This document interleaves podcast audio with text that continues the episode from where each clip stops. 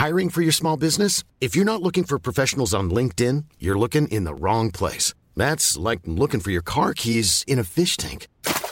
LinkedIn helps you hire professionals you can't find anywhere else, even those who aren't actively searching for a new job but might be open to the perfect role. In a given month, over 70% of LinkedIn users don't even visit other leading job sites. So start looking in the right place. With LinkedIn, you can hire professionals like a professional. Post your free job on linkedin.com slash people today. From Decrypt Media, this is the Decrypt Daily. My name is Matthew Deemer. Today on the show, it's our week in review, and we have today's news as well. Coming up on the Decrypt Daily, let's get into those crypto prices. Here comes the money. Here we go. Money talk. Good morning, everybody. Welcome to the show. Today is Friday, August 26, 2022, and I'm recording this at 9:30 a.m. Eastern Daylight Savings Time. We have Bitcoin sitting at $21,767, up 0.7% in 24. We're up 1% in 7. Ethereum's at $1,689, down about 0.7%. Tether's number 3, USDC is number 4, and BNB is at $300 even, down about a percent. Which doesn't make sense because I think it was lower yesterday. Anyway, it's it's at 300 bucks, which is up 5.8% in 7. Running off the top 10, we have BUSD, XRP, Cardano, Solana, and Doge. The total market cap is up slightly, but it's still at 1.05 trillion. We have a BTC dominance of just below 40% at 39.8, and the ETH dominance climbing back up to 20%. And now, let's review this week's news.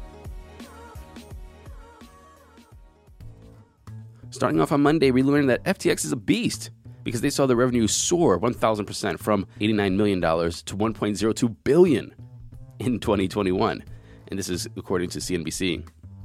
They also reported a $1.5 billion 24 hour trading volume, which puts FTX in the third largest crypto exchange in the world spot, as behind Binance and Coinbase. They also saw their operating income increase from 14 million to 272 million, and they reportedly brought in 388 million in net income, which is a 2,200% increase from 17 million the year before. I mean, just massive gains.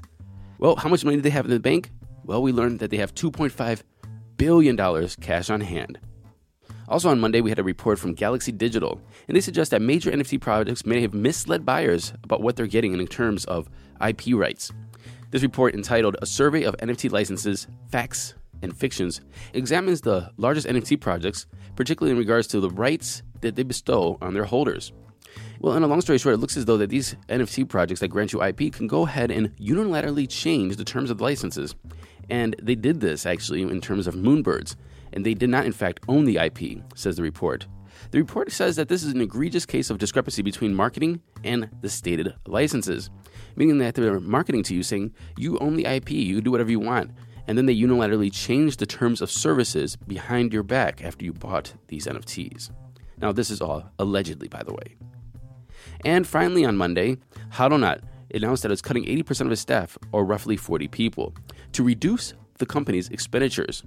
The remaining employees were necessary for current operations. Remember, on August 8th, Hodlnaut tweeted that it will freeze customer withdrawals, deposits, and token swaps on the platform, citing that it had difficult decision because they were, had to stabilize their liquidity and preserve their assets while they worked to protect users' funds and long-term interests.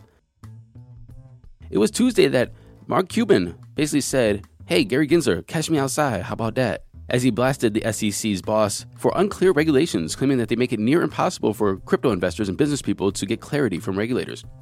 Cuban was responding to Gensler's recent Wall Street Journal op ed, which the SEC boss once again reiterated his focus on investor protection. In the op ed, Gensler wrote that there's no reason to treat the crypto market differently from the rest of capital markets just because they use different technology. The SEC will serve as the cop on the beat and as with seatbelts in cars, we need to ensure investor protections come standard in the crypto market. Cuban, however, wondered exactly how vis- Cuban, however, wondered exactly how investors in crypto firms are supposed to communicate with the SEC. He said, "Come and talk to who?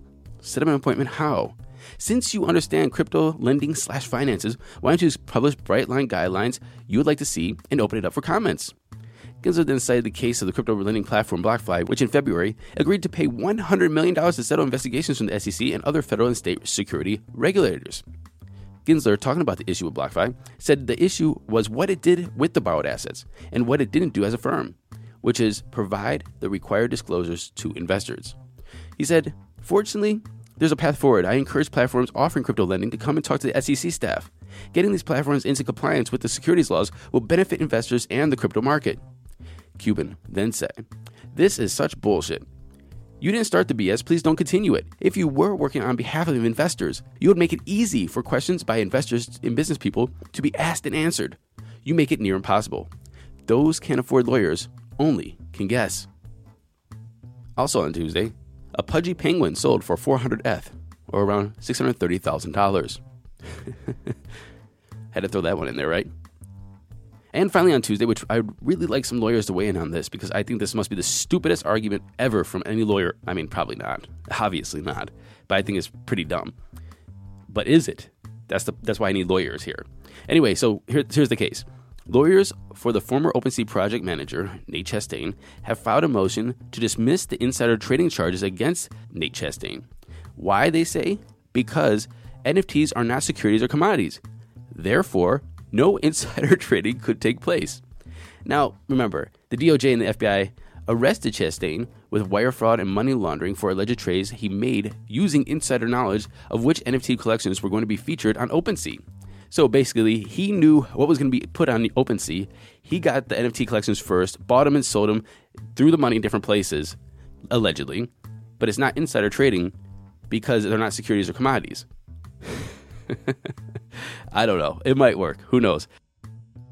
Moving into Wednesday. On Wednesday, we heard a rumor that John McAfee might be alive. And this was from his former girlfriend, Samantha Herrera. And how do we know this? Because she was in a Netflix biopic. It's called Running with the Devil The Wild World of John McAfee.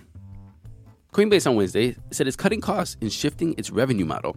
In Q2 of this year, Coinbase saw a 60% drop in revenue and reported $1.1 billion loss.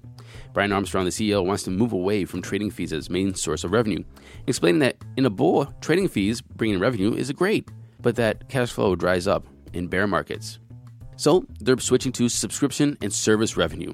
He said this, and quote, We're realizing that trading fees are still going to be a big part of our business 10 years from now, even 20 years from now. But I'd like to get to a place where more than 50% of our revenue is subscription and services. And finally, on Wednesday, we have another rug. SudoRare, an NFT platform that forked from SudoSwap and LooksRare, is just the latest crypto project to run off with users' funds. Many in the crypto space were saying this is a complete scam.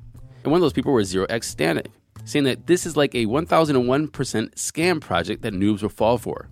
Well, it went live, noobs fell for it, and six hours later, they were rugged. How much were they rugged for? 519 ETH, or $815,000. Yesterday, we got the biggest news of the week, maybe in the past couple weeks. The merge, the Ethereum merge, is going to happen even sooner than previously expected. The upgrade is now expected to be fully completed between September 10th and September 20th, like literally two weeks from now. Also, the Ethereum Foundation boosted its rewards for finding bugs in the code. So, if you are a hacker or somebody who likes to cause trouble, why don't you, you know, put that effort into finding bugs in the Ethereum network before they merge. That could net you up to a million dollars for finding critical bugs.